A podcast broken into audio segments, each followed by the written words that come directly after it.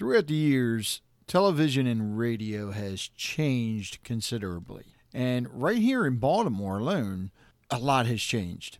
But throughout the years, we've had a lot of, I guess you could say, people that have made their mark right here in this area.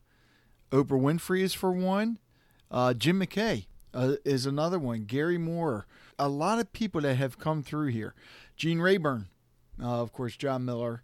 And there's a lot of radio personalities that people remember. Johnny Walker, of course. Uh, you know, Steve Rouse, I think, is one that, you know, for a lot of people are going to remember. The Rock and Roll Doctor, you know, Steve Cochran is one that I always remember very well. And of course, you had Lopez, Kirk Mark and Lopez on 98 Rock. Sarah Flesher is another one. But there's a book out now called Baltimore Radio and Television Images of America. And we're going to have a link for it. You can get it on Amazon, but there will be a link right there where you can get it. And it's interesting to look at this, to look at all the different images, even from the first radio station, which I believe it was in 1922, which was more or less set up in a bedroom. And I think that lasted for like two years. You know, but also WMAR TV, Channel 2. And you know, we found out that it was basically uh, started off, there was no studios, you know, uh, no um, personnel with television experience at all. Instead, it was from it was recorded from various locations, and look how much that has changed. So, on this episode of Harford County Living, Lyle and I sat down with Gary Helton. He is the one that put this book together. But the thing with Gary, he's also a radio personality. He is on WHFC 91.1 FM, the college station. And he actually won the Harford County Living Community Choice Awards for the favorite local radio personality. And WHFC, the station, for the past three years, has won favorite local radio station. So, two things I'm going to ask. Number one, that you buy this book. And number two, I'll also have a link for WHFC. Since it is a college radio station, they rely on, you know, us, the people and businesses for donations to keep them up and running. So, there will also be a link to the radio station so you can make donations there. So, sit back and enjoy. And if you get a chance, especially if you're from Baltimore, know anything about Baltimore radio and television, get this book. I'm reading it now and looking at the pictures, and of course, I love the cover because it's got Professor Cool on it. And if you don't know who Professor Cool is or was, he was played by Stu Kerr. It was a uh, local television show. He was basically like a school teacher, but I mean, it was awesome. And I remember seeing him at the movie theaters where they had a stage set up, and he came on to do this show. So um, sit back, relax, and enjoy.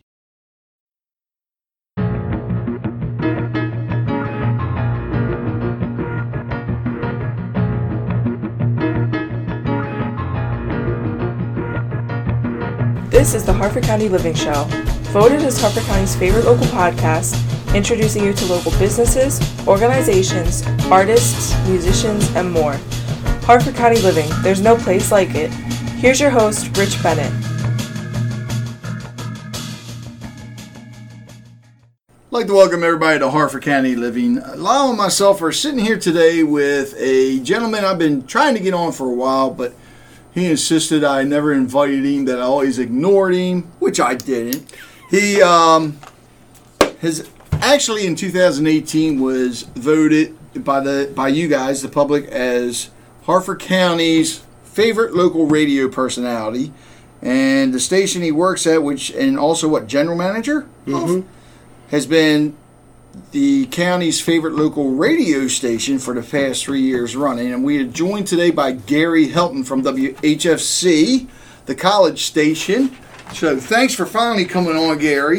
Well, I got tired of being ignored, so I just decided to. Man, that's how crash, I get crash your door. Yeah. Um, let's talk about the radio station for a bit because sure. you've been there for a while.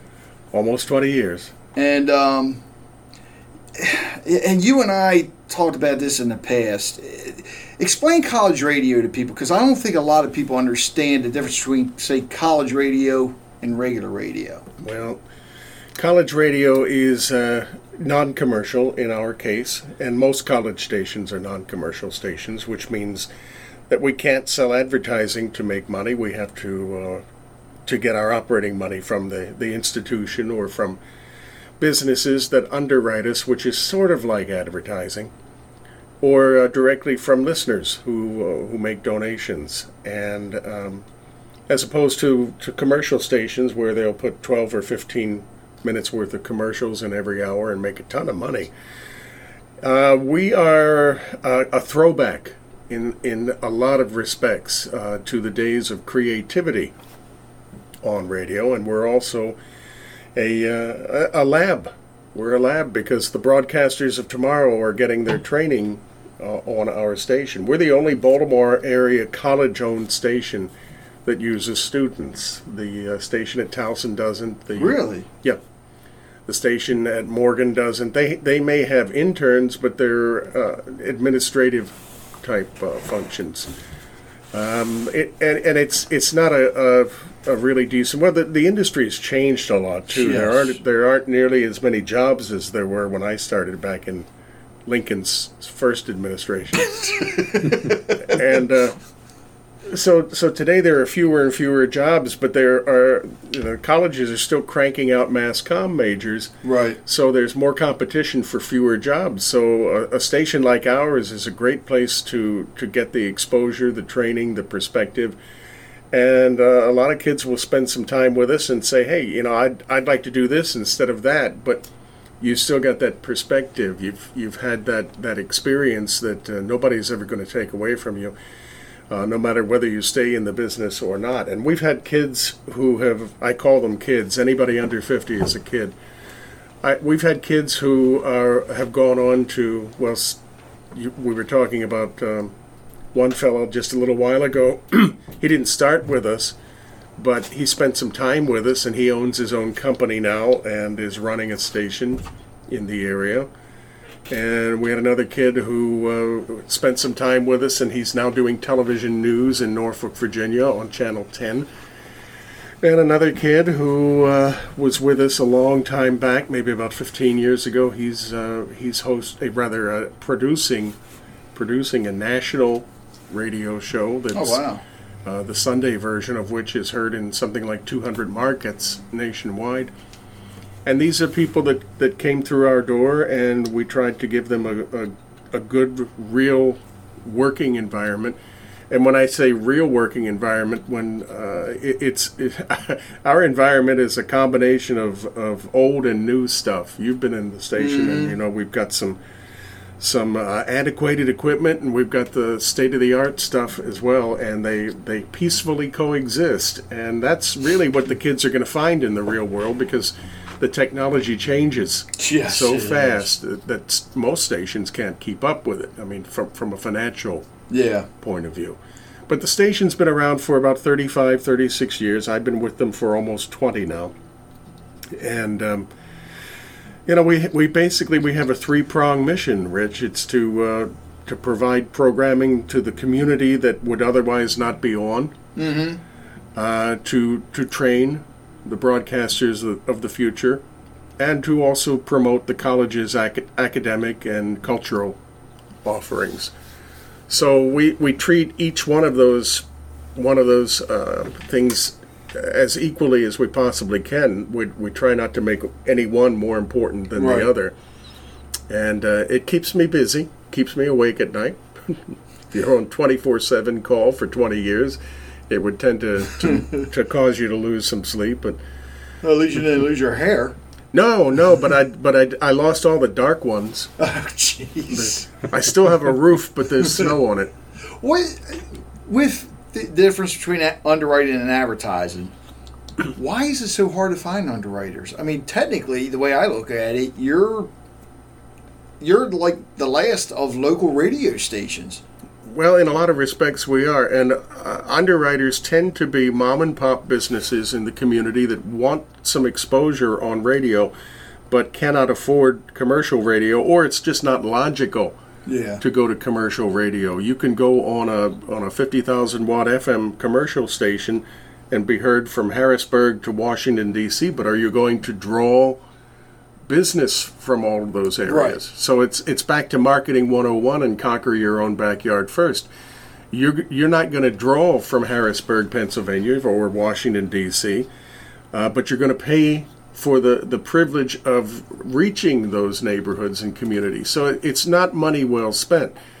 Uh, public radio stations in general, and ours in particular, tend to be lower power stations. We cover all of Harford, and we get about half of Baltimore County, about half of Cecil, a little bit of Kent and Queen Anne's, a little bit of York and Lancaster, and um, and we appeal to the businesses that want to get their message across and talk about their products and services but don't have the budget or don't see the logic in going on. Uh, you know, it's why buy an aircraft carrier when a rowboat will do the job. Right. And it's also goodwill. A lot of a lot of businesses will underwrite the station simply because they they believe in our mission and they want to support it and they want to be associated with it. So that's that's how they do that. Uh, underwriting is tax deductible, and the FCC requires uh, a little different presentation of an underwriter's credit. That's that message that goes on the air, and uh, they they say that it can't be uh, overly solicitous. It can't have quantity or quality comparisons. It can't have prices. It can't have calls to action, sound really? effects, music. Yeah. So we okay. can't we can't say. Uh,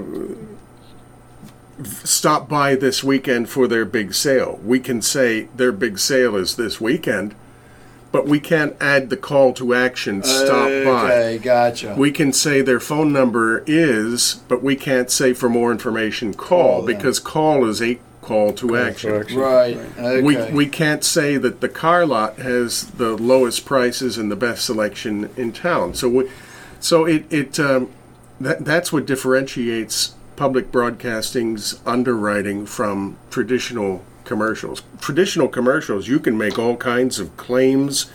Uh, some of them are true, not all of them, and and you can you can throw in all the effects and and the, uh, the the music and the calls to action that you want, and and uh, a lot of people in this country are are over marketed, you know, they, yeah. and, and they're just burned out as far as people trying to sell them something all the time. So we're we're about, I, I like to say we're about the arts and not the ads.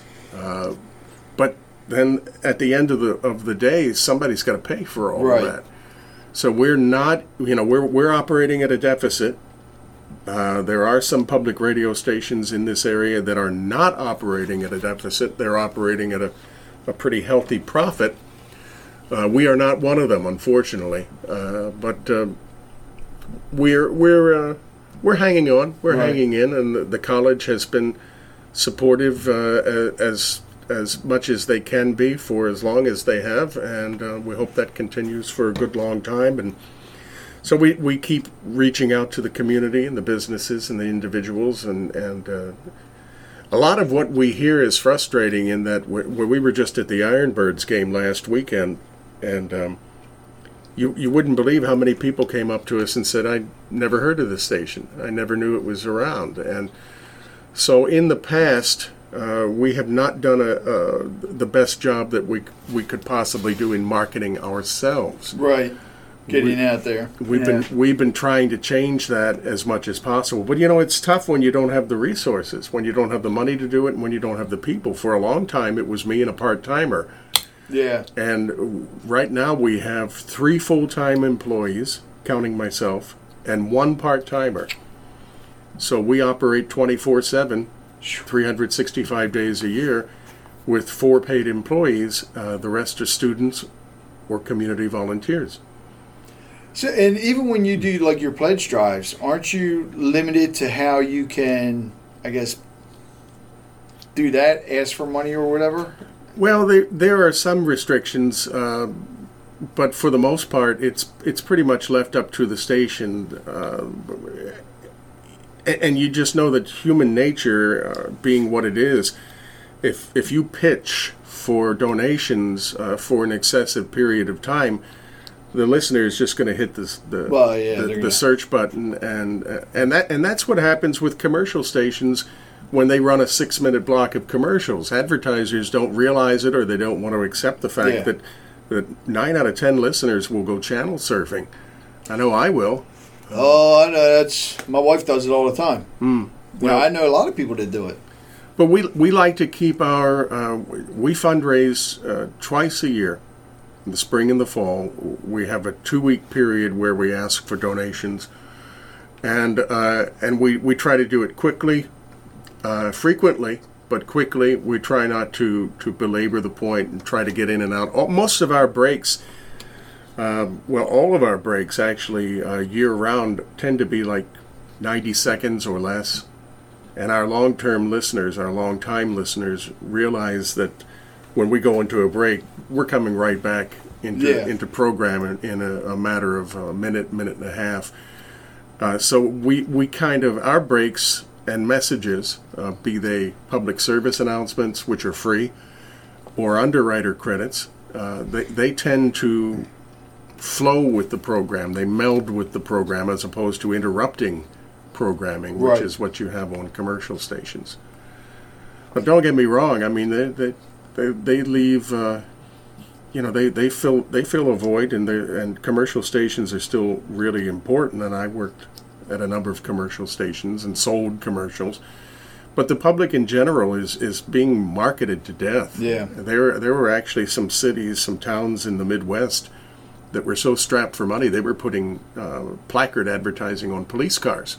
Wow. you know. Yeah, saw that out in California. Yeah, so so you know, buses and taxi cabs aren't aren't enough. Billboards aren't enough. The the local municipalities have to sell ad space on their police cars, and I, for one, you know, I I I like to think that I'm worth more to society than how much I spend. Right.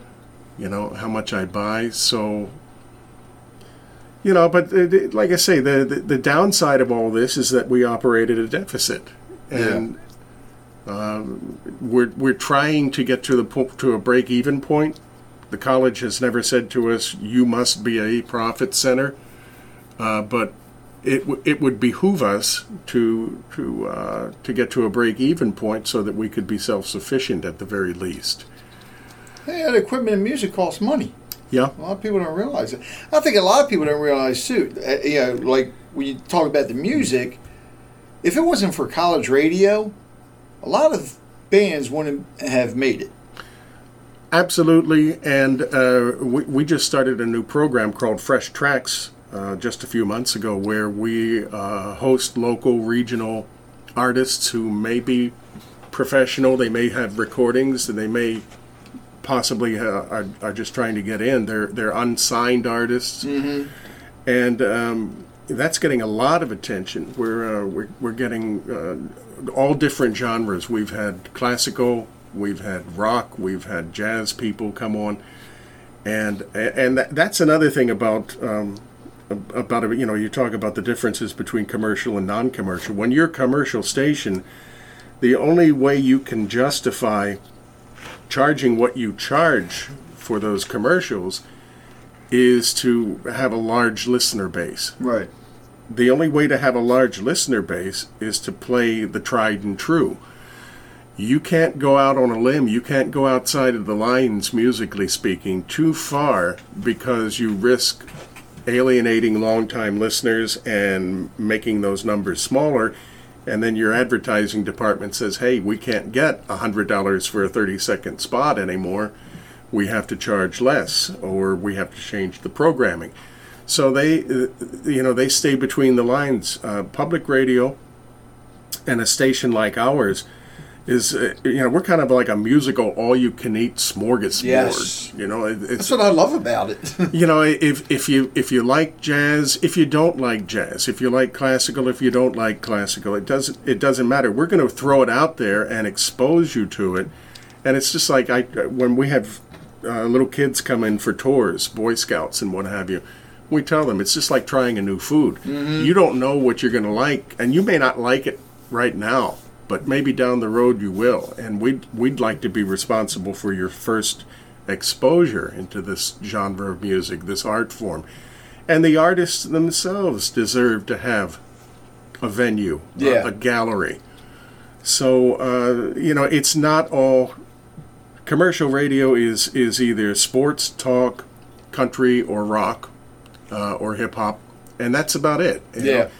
And uh, you know, it's trying to make society make the foot fit the shoe, so to speak. So we we offer a whole bunch of stuff because because it's out there, and and why not offer it? Uh, it it's it's good. It's it's it's different, and I I've always liked being different. I guess being le- born left-handed had a lot to do with that. I once asked Freddy Cole, the jazz pianist, Nat Cole's brother. I was trying. I was taking piano lessons at the college. This was about 15 years ago, and I was having a heck of a heck of a time trying to learn how to play piano. And subsequently, oh, I mean, ultimately, I dropped it.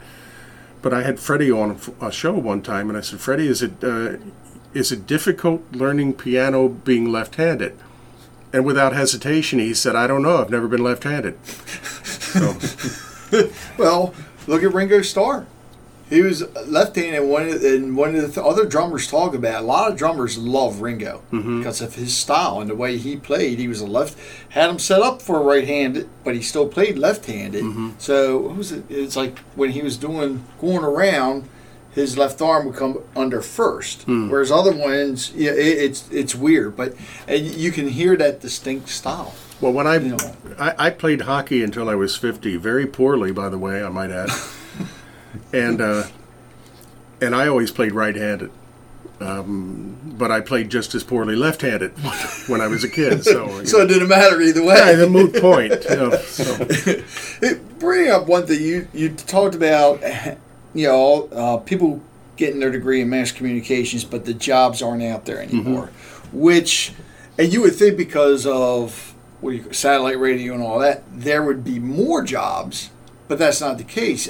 What do you think the reason for that is? Is it syndication or? It's technology uh, to to a certain degree. It's also you have to go back and look at the Communications Telecommunications Act of '96, which uh, prior to that, companies could only own, I believe it was 45 stations max in the country.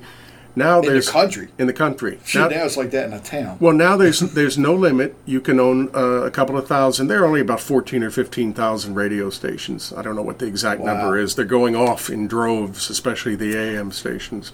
That's sad. But uh, because of the reception and uh, and the competition, but but um, back in the day, you could you could only have so many stations in a market. Well, now you can have up to eight stations in a single market. So that means consolidation of staff, product, Right. facilities.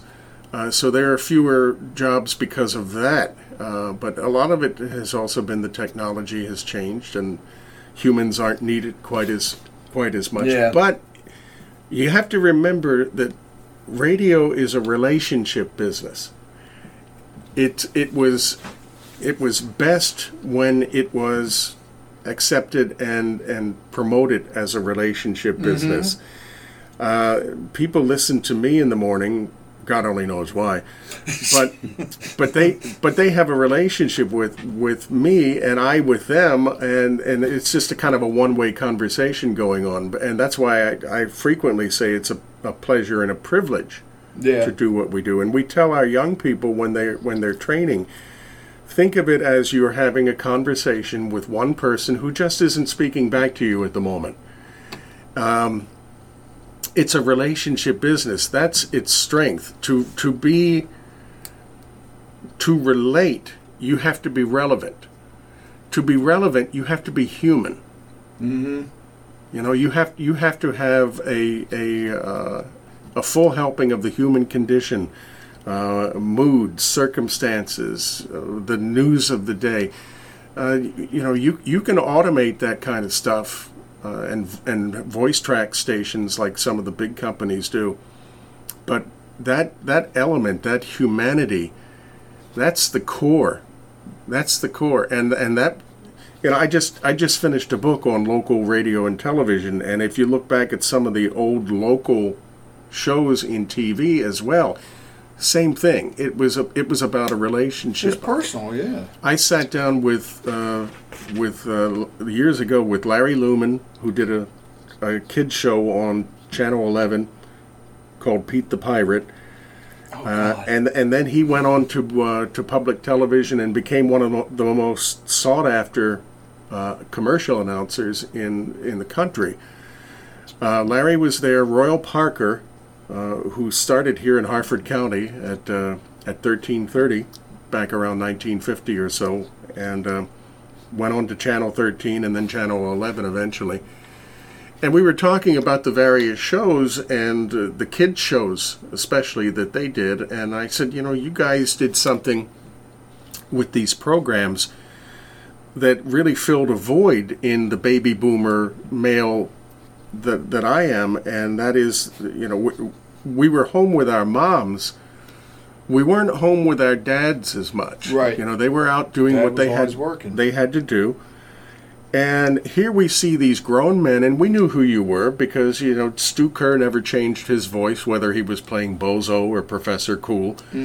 Um, Royal uh, it was easy to recognize, you know. So, so you, you didn't fool us, but you were dressed up and you were playing characters and you were pretending, and in so doing, it validated our play. You know what I mean? Yeah. and and and from that male role model perspective that that was that, that's all part of the relationship end of of media so yeah there are fewer jobs today but there there are still you know a lot of ancillary jobs and careers have come along in over the years as well spokespeople uh, marketing Voiceover. Yeah. promotional people, public affairs people. So, so there are still. That's why I say, even if somebody comes to our station and works as a DJ for two years and then decides to take a, a, a different route, uh, that that experience is going to benefit them. You know, if if you go into public relations, you know the the environment, the atmosphere at a radio station, and maybe instead of shotgunning uh, your your press releases to all the radio and TV stations, you'll do a little homework. You'll target them to the to the ones that are going to get some sort of an effective response. Uh, but a lot of press agents and and public uh, public affairs people will just send these mass emails and mailings out, and uh, if one out of twenty stations acts on it, they consider that a success. I consider Wow. it a waste of time. Sure. Yeah. You know, if, if I have a country music show that I'm going to that I want to promote, or an appearance at a, a shopping mall by a, a, a cowboy, uh, you know, who is uh, uh, riding out at the Cheyenne Rodeo or something, I'm not going to send a press release to every station in town. The classical music people are going to look at it and say, not our demographic. The country stations, they might say, hey, that, that would be of interest to our listeners or our viewers, as, as the case may be. So, so the experience is good. Yeah. The experience with, with us, and uh, you know, and, and it's we have very high standards. Uh, we've we've let you on the station a couple of times, so so we have deviated That's from a those low bar, isn't it? we've deviated from those high standards on occasion, and they and they Wow. and they've still got me doing the morning show. But uh, but you know, uh, Jeez. Yeah, you talk about your book. This is your seventh book that you've written. altogether seventh book, uh, the sixth one for Arcadia Publishing. The the uh, sepia covered, colored uh, covers with the uh, local Right. local and regional photo histories. They're not great works of journalism, uh, but but they there are uh, a lot of pictures in them, and uh, a lot of people like to to reminisce. You know, nostalgia has been pretty big in this country since the '70s.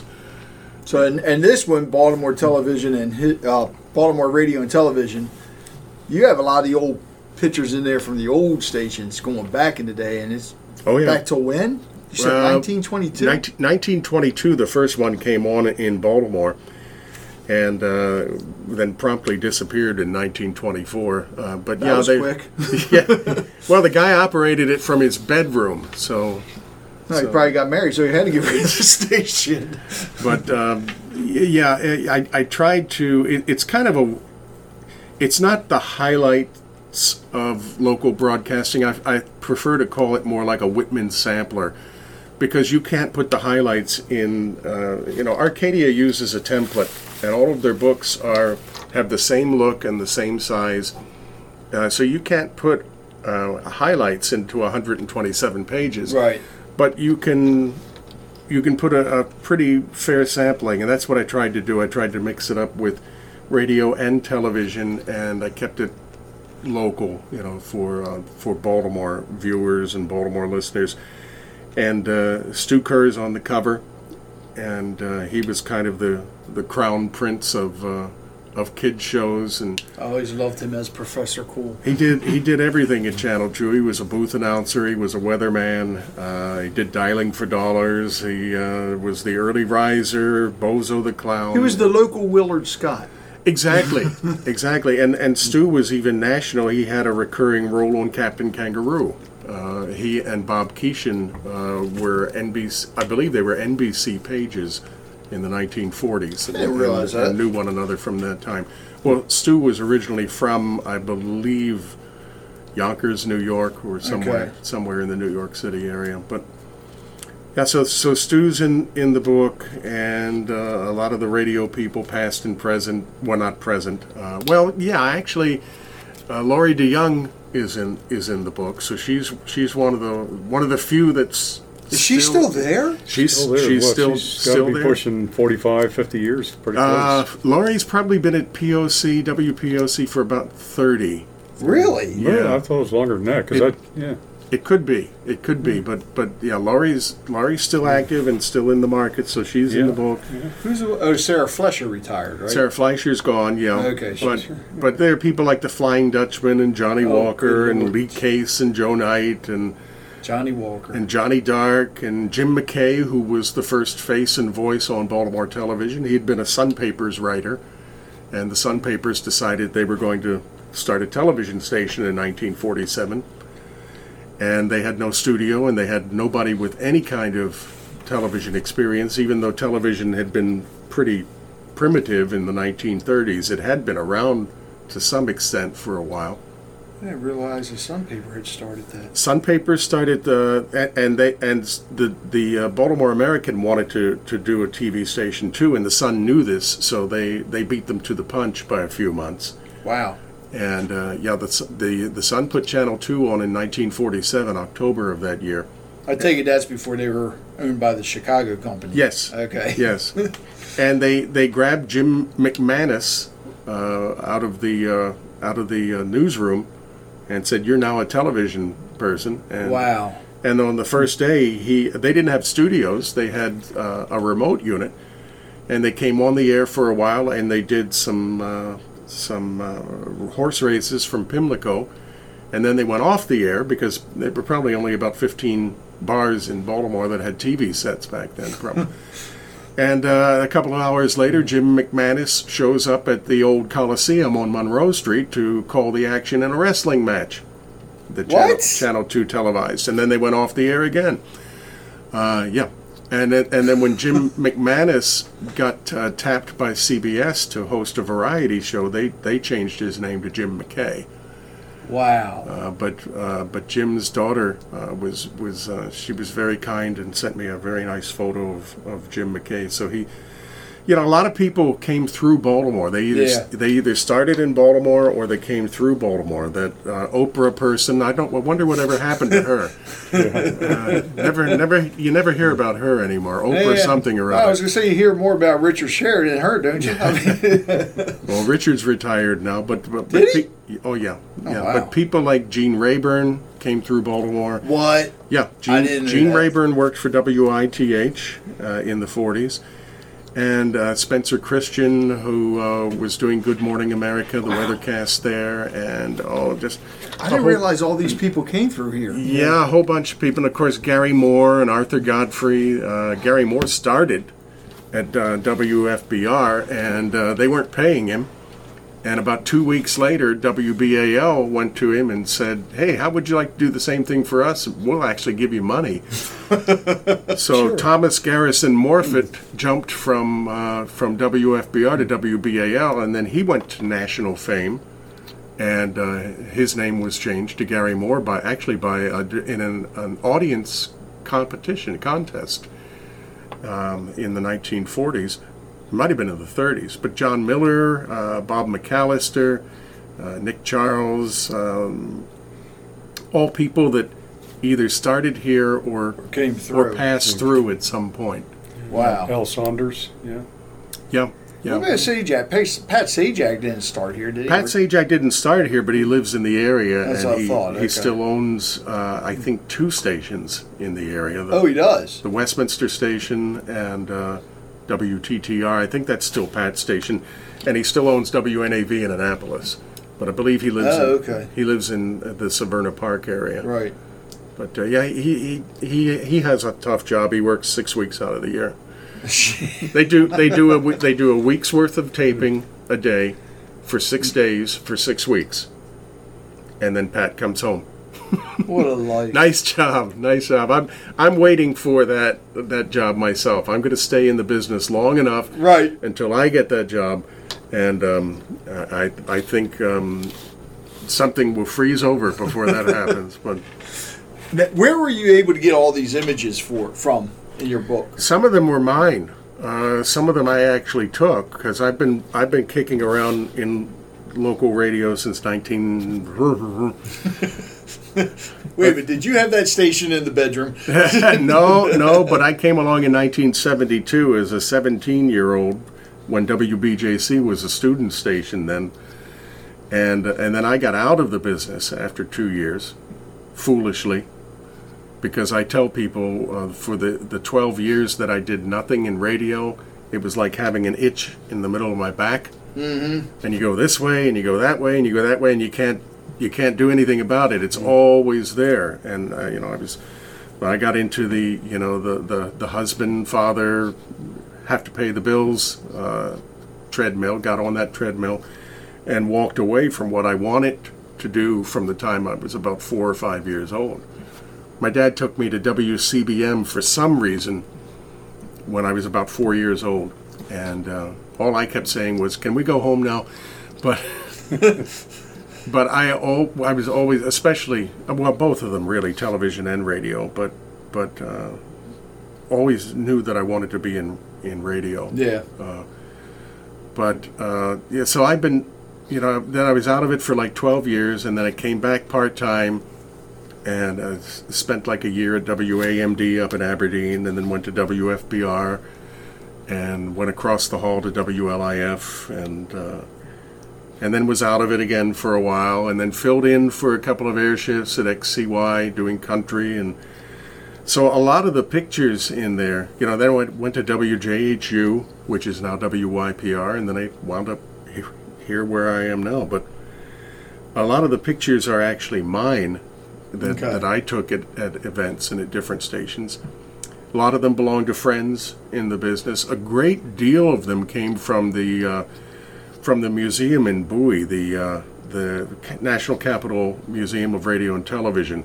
More Washington stuff down there Right. than Baltimore, but it, but there's a fair representation of Baltimore stuff in their files, and they were they were gracious enough to let me root through their files uh, last summer.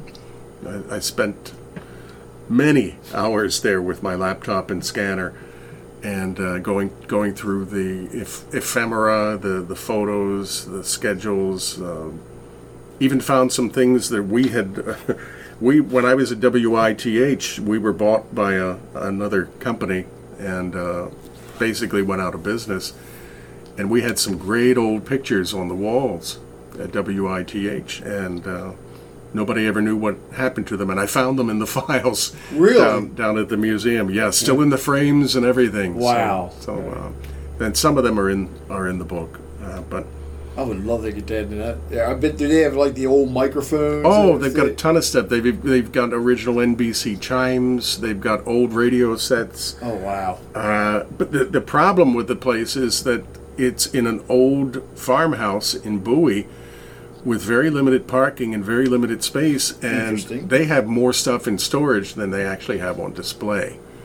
So that's unfortunate. They got they got a lot of the Golden Radio Buffs uh, collection too. When the Golden Radio Buffs of Maryland went extinct uh, about ten or twelve years ago, they sent all their stuff down to to the Bowie, the Bowie Museum. So so that that was a fun group. I went to some of their meetings back in back in the day, and uh, but yeah, this is you know I'm I'm I'm doing what I love for another year, and uh, and then I'm I'm gonna ride off into the the sunset, and some of the kids who we've been training and nurturing, it'll be their turn to put their their Time for them to step up and do it. time for them to, to step up and, and leave leave their mark. And 12 more years, you'll be back again. No, I won't. no, no, I won't. No, been there, done that. Got the T-shirt. You can come in my home and not know what I did for a, I do for a living. I, you know, I, I, I love what I do, but at the same time, there's more to life. Yeah. And, and I don't want to. I never want it to be defined strictly by what I did for a, for a living. To me, that's as that's as um, uh, as as uh, incomprehensible as advertising on police cars. Uh, let me ask you this, because I mean, I know why, but a lot of people listening don't know why, and I don't know if it's still done today. But when you were talking about Jim McKay and all that, all these guys changed their names or were given new names mm-hmm. for radio or television. Mm-hmm. Why was that, and do they still do that today? oh, sure. Al Sanders was Albert Gay. Uh, Jerry Turner was Jerry J. Joyner. Um, of course, uh, Tom uh, James Tom. I think Johnny Walker's real name was James Thomas Embry. I know it was Embry. I'm, I'm yeah, not I sure. knew that. That couldn't have been his real name. Yeah, Pete Pete Barry was the Flying Dutchman. I don't know why they do it. I don't know. I you know I I toyed with the idea of calling myself Les Moore. You know, so I could promote myself as get less in the morning or get more in the morning, whichever you prefer. That's pretty clever. But when I but when I went to WFBR, the engineer was in the booth one day. I was in the, sitting in there with Jack Edwards, John Herbert. uh, I was in there with Jack Edwards, um, and uh, he said, "What name are you going to use on the air?" And I said, "My own." He said, "You got guts." Um, but Jack is still on the air. You know, he's still around. There's a picture Yeah. of Jack in the book. Uh, Johnny Dark was John Bennett. Uh, there, over the years, there have been lots of Johnny Darks Yeah. around the country. Um, I don't know why. I, I guess you know. I, I did know one guy who um, years ago, when I was still in high school, uh, the the old Veterans Hospital on Loch Raven Boulevard had a closed circuit station, and uh, a guy named Vince Clues, who was big in the local radio uh, industry, was operating it. And people went there to and volunteered to get experience. And one of the guys uh, went by Bob Lawrence on WYRE, but his real name was Bill Staudenmeyer. So you can see how Yeah. Bob Lawrence would roll off your Yeah. your, your tongue better than Bill Staudenmeyer.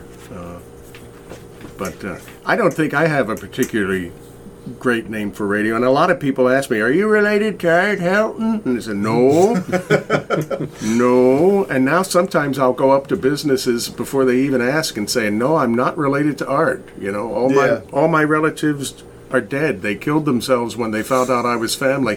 Jeez. But no, seriously, I mean, I never got it. I mean, I knew when I was when I started WQSR with John Bertulis, if that was his real name, uh, doing the all request show. They I used my regular name, Mm-hmm. but when I came up here to ASA, it was what ASA and HDG at the Yeah, time. we used to say we always sound awful. That's what WASA stood for. That's where Royal Parker started. Okay. They told me they said it, at the time the AM side was country, Mm-hmm. and they asked me who's your favorite country artist, Johnny Cash. Okay, well It's a good thing you didn't say Patty Loveless or something. God. But I, that was my name on the air, Rich Cash. Mm-hmm. I didn't like it, but I guess I could. Uh, I don't know. it Well. was just weird. I like to come up with with names, you know, for the for the MTA guy in the morning. Oh yes, I know you do. Adam Baum. Um, yesterday I called him Owen U Cash.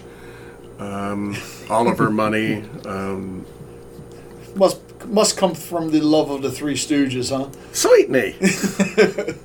Now, with radio too. I mean, because you've been at HFC for how long now? Twenty years January or fifteen? years? January will be 20 years uh, unless they they find me out before then. just from your time in radio, I mean, explain to everyone that because I, just saw, I mean, a drastic change, not just in the equipment, but the size of the studios, which cracks me up because some of this, some stations you go in, less equipment, bigger studios, mm-hmm. which I never understood. Well, the studios were probably built first when they needed space, but the technology has had everything to do with that. You can run a radio station, as you know, from a laptop. Yeah, um, Back I have in a the, friend of mine that does. well, yeah, back in the day when when radio didn't have the, the capability to pre-record, they had to have multiple studios for for you know the various programs. Some of the studios accommodated audiences, so some of them were quite large.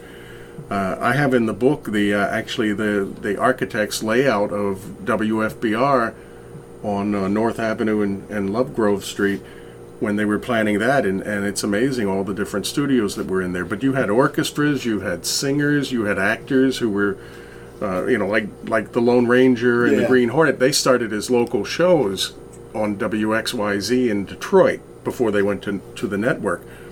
So all that production took place in, in facilities.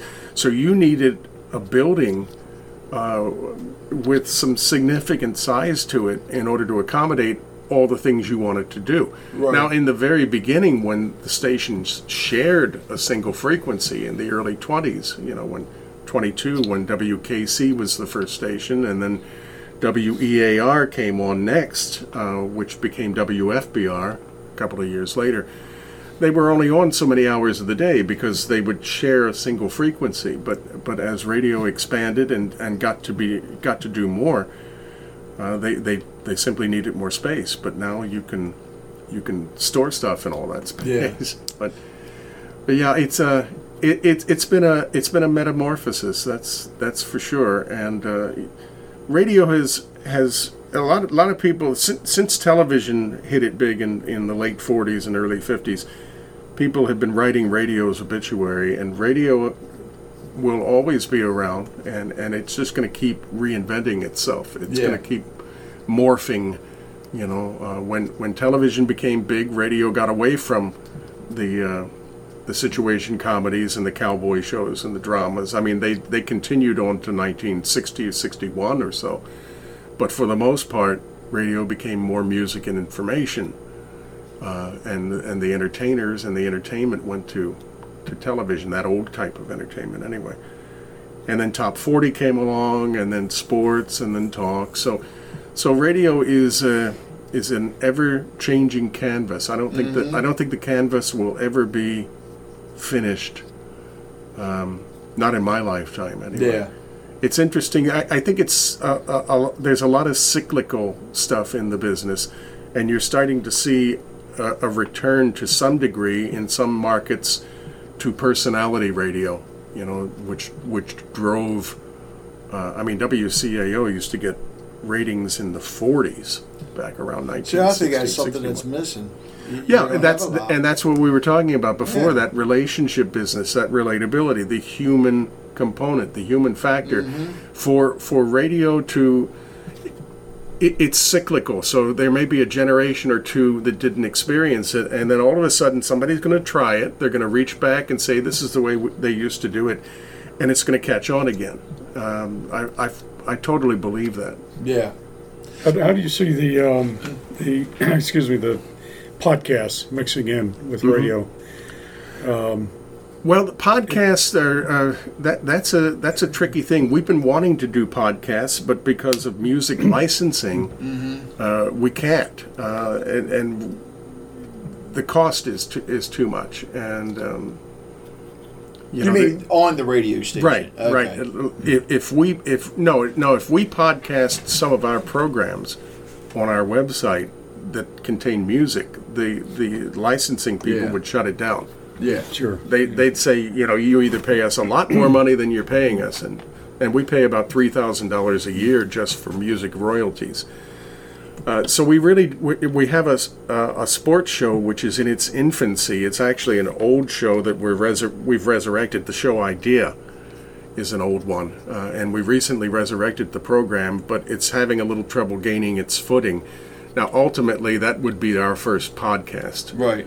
uh, because it, it's going to be strictly, obviously, what it is, and that's that's discussion, conversation.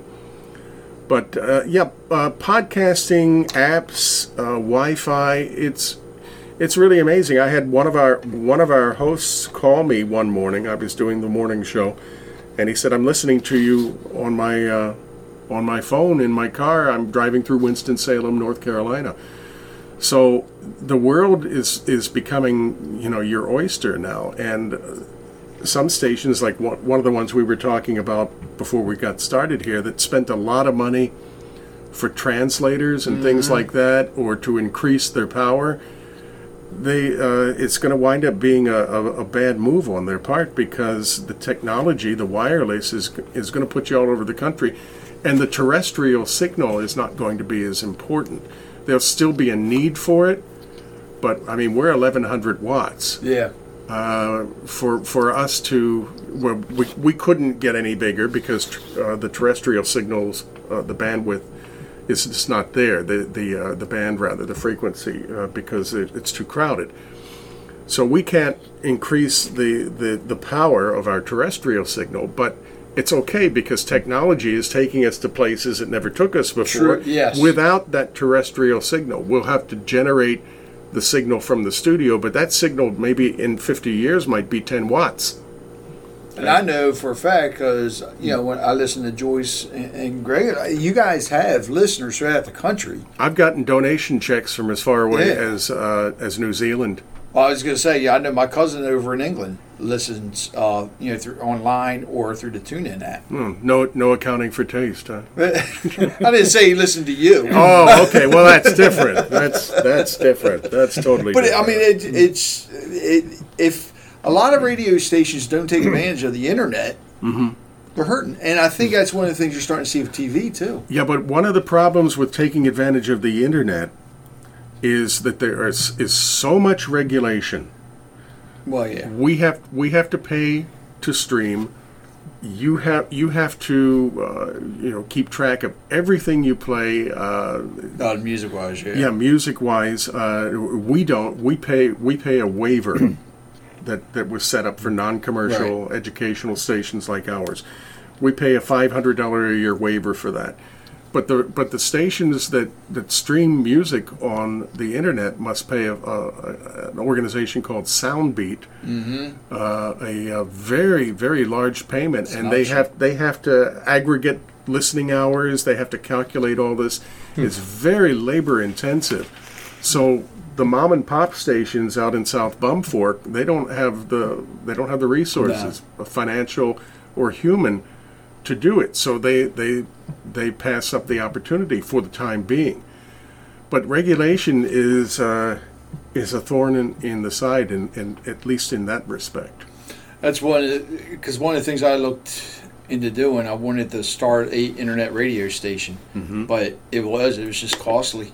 You know, with the music rights and everything, having to pay for the music, and One of the things that why I stations started doing this. the, the stations can do is they can they can do all public domain stuff, which is for the most part classical, Yeah, or they can do things that are public domain, like we do on Saturday morning, the golden age of radio. yes, I And we, we play the old time radio shows from the 30s, 40s, 50s, and maybe early 60s.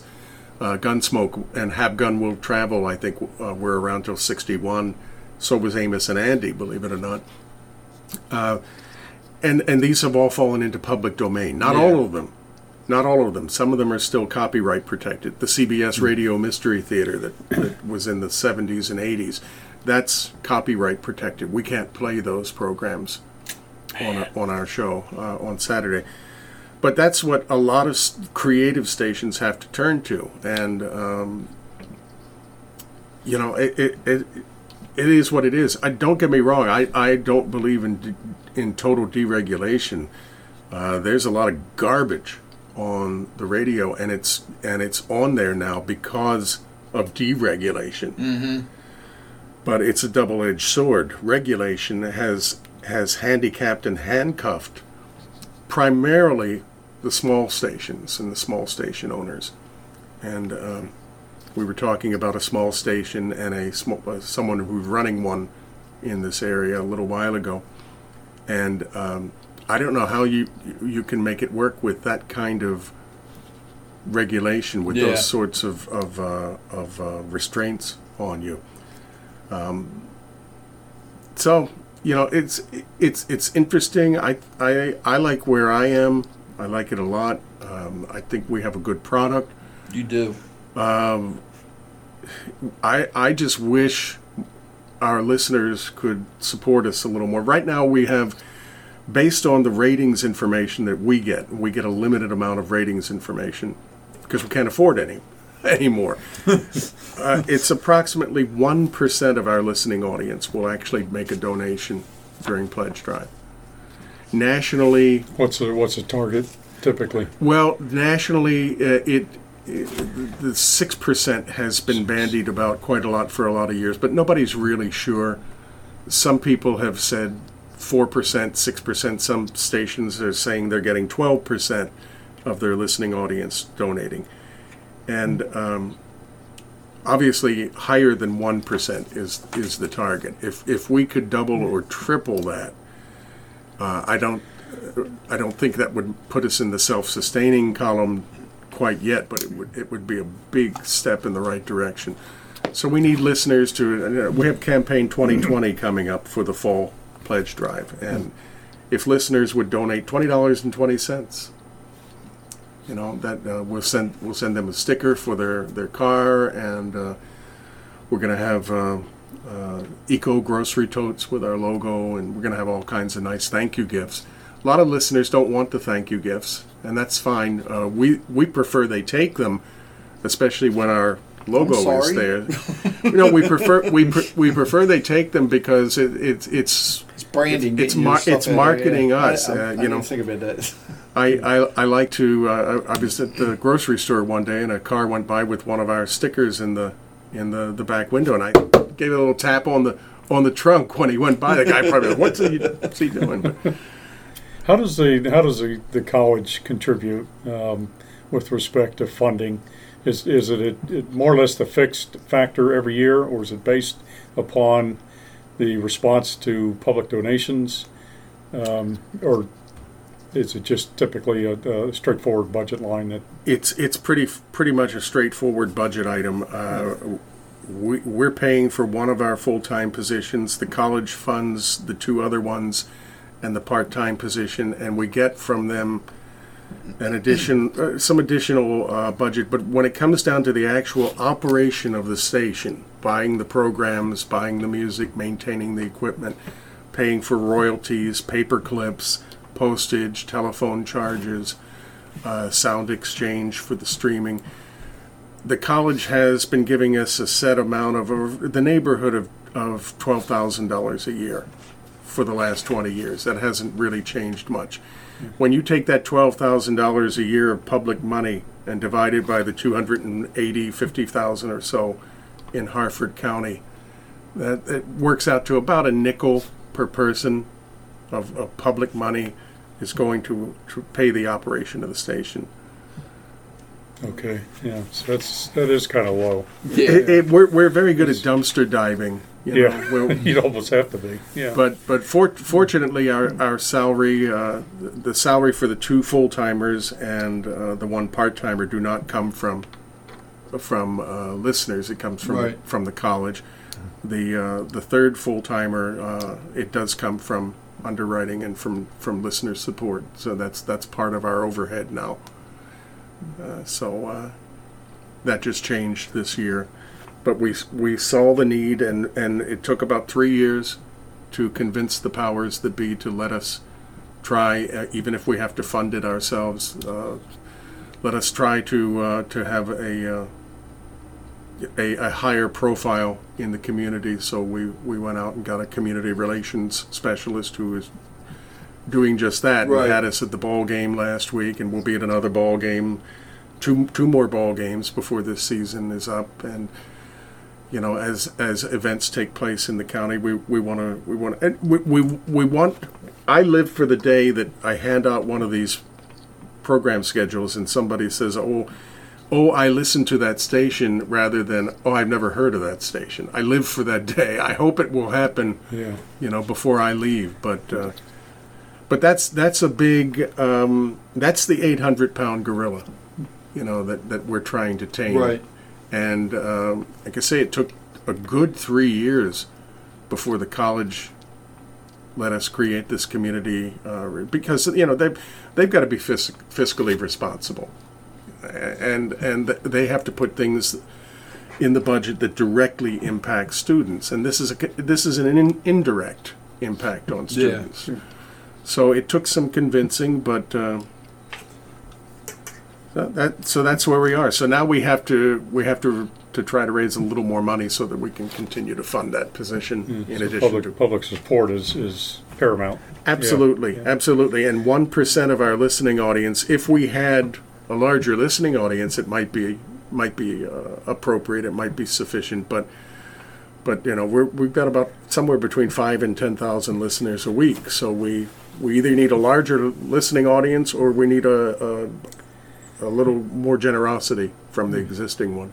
Uh, this question is probably, I, I'll, I'll, admittedly, I don't know that much about radio. It's never been an interest of mine, but uh, in just thinking, and it- because I, I knew this as a as a kid growing up, because I watched my father um, watch instruction on TV. Um, uh, through, I, I, I believe it was through University of Baltimore. Could be mistaken, but um, has there ever been or or thought given to um, lecture series on, on the school radio. In other words, uh, classes that are offered through the college. Um, It's been it's been thought of. It's been considered. It's been kicked around. Uh, the the word resources comes back just about all the time. Be able to record it and all. uh, and and instructors uh, are are pretty well overwhelmed with workload right now. And if we put something in addition on their table or suggest something like that, uh, they they may not react too too positively to it. I can't say for sure, but I mean. It, we did, we did that at, at when I when I was a student at WBJC. They had a music appreciation course, and that was the only one that I know of that that they tried that on. Um, every morning at at nine o'clock, you'd hear the strains of Mozart, and some guy with a German accent said, "Welcome to the music appreciation Varovan." And whether anyone listened to it or participated, you know, and got the credit for it, I, I couldn't say. But you know what? What you just mentioned there, the college could be missing out there because they're right there. Those are your podcasts to put not necessarily on the station itself, but on the website Well, we have because they don't go away. We, yeah, we, and we have in in the uh, another iron in the fire. Uh, we- we're calling it "What's Up at the Nest," and uh, and that's going to be a, a public affairs program that uh, will will change every week, and we'll talk about uh, what's happening at the college academically, good. socially, uh, what's happening with personnel uh, to obviously take advantage of you know like i said what one of one of part of our mission is to promote the college its academic and cultural offerings Yeah. but, but again the, the the public affairs shows have been slow to uh, come to fruition simply because there are only so many things that that you can you can get done in the course of a day and uh, you know there just Right. just not enough people to do all the things that we'd like to do And the college news because who we have on here, Elizabeth, right? Yeah.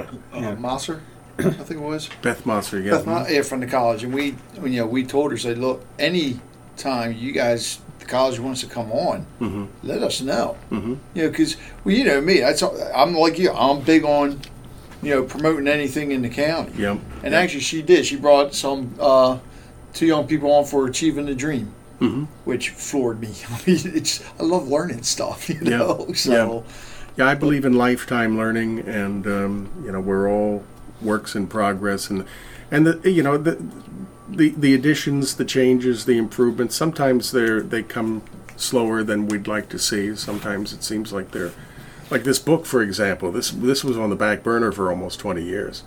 I actually remember compiling you talking to me about a while ago. Yeah, I started compiling things for this book back in 2000, and um, and, and in- initially it started as, as a web page, and then I lost the web domain, let let the domain Let name expire, lapse, yeah.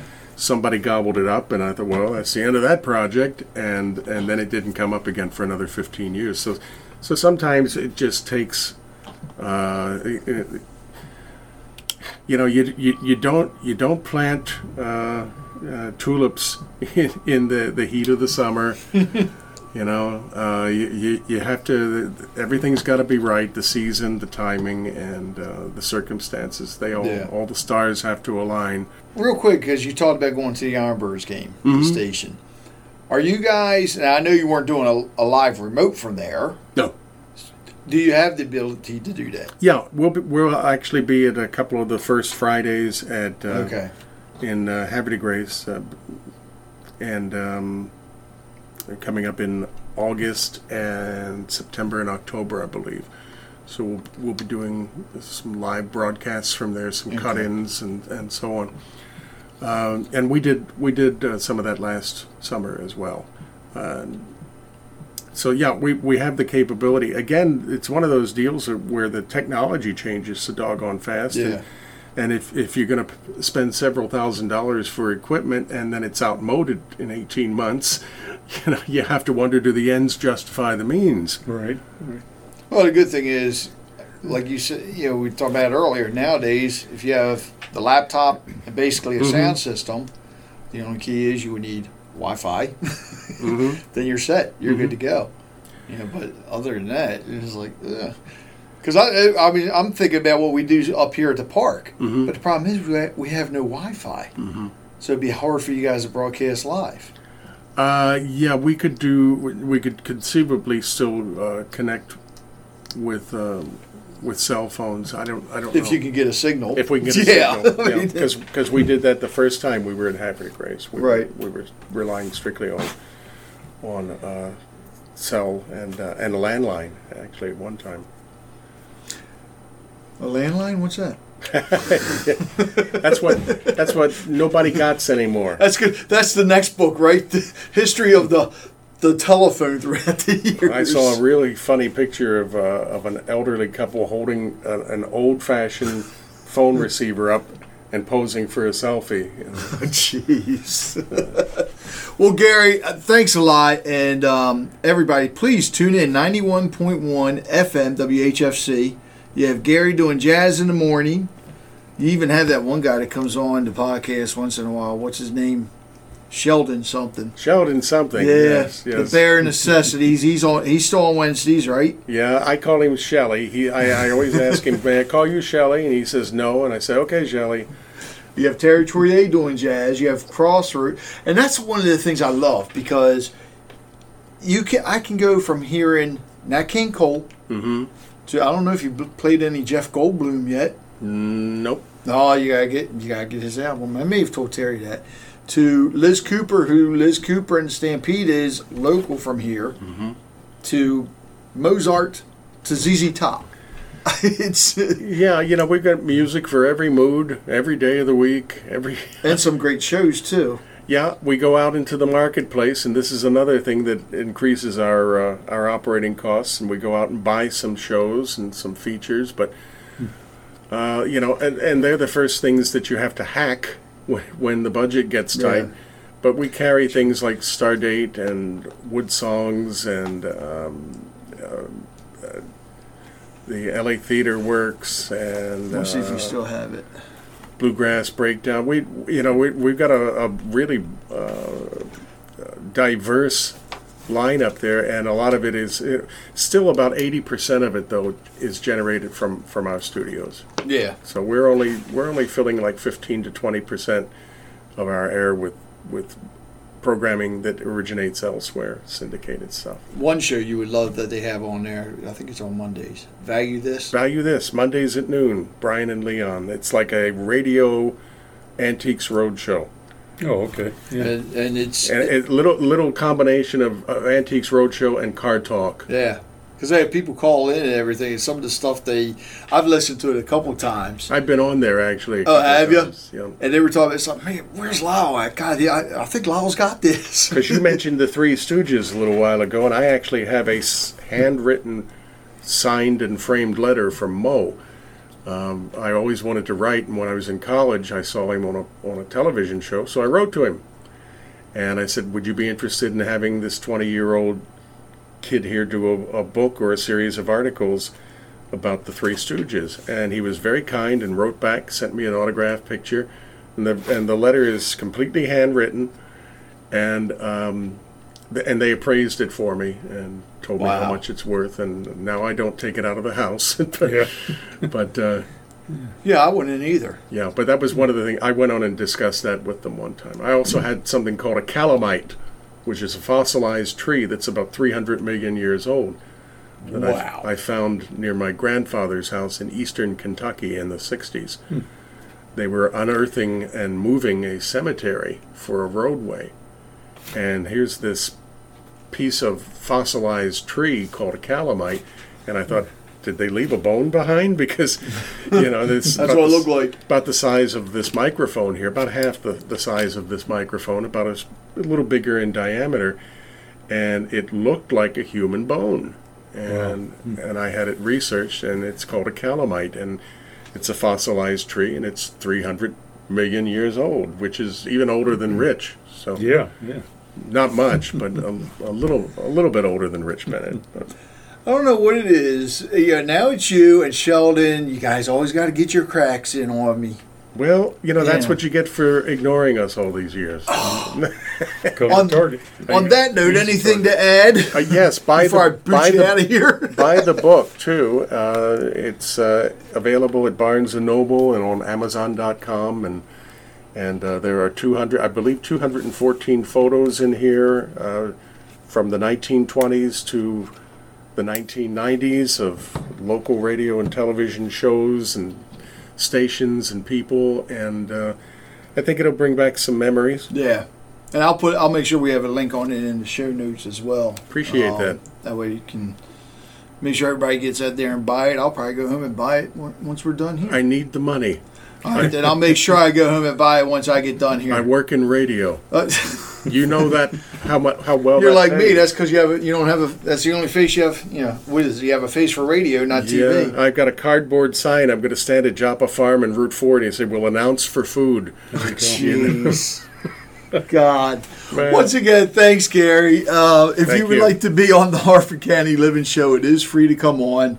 Uh, just contact us at podcast at harfordcountyliving.com or call 443 982 0250. And again, look in the bottom of the show notes and you will see the link there. And I encourage everybody go out buy th- not just this book from Gary, but any book he's done. And listen, again, listen to WHFC 91.1 FM. Thank you for listening to this episode of Harford County Living. You can actually go to harfordcountyliving.com and click on podcast, and from there, click on the episode, and there are links to our guests and our sponsors. And I encourage you to please, please visit them. Again, that's harfordcountyliving.com and click on podcast. Also, you can subscribe to the podcast from there as well. You also see a banner there that says Buy Me a Coffee. And if you click on that, you can make a contribution to the Harford County Living Show so we can keep this going. You can do either monthly or you can do a one time fee. And what we're going to do at the end of each episode is mention all of those that have contributed so far. And so far, the ones that have made a contribution through Buy Me a Coffee are Natalie Forrest, Cindy Skilton, Kathy, Rhonda Erb, and Rhonda is actually listening up in Canada. Carol Garitty, Lyle Garitty, and of course you've heard Lyle on the show several times, myself, and Robin Burke. So I want to thank all of you for making a contribution to the Harford County Living Show. And again, all you got to do is click on the Buy Me a Coffee logo and you can help contribute as well.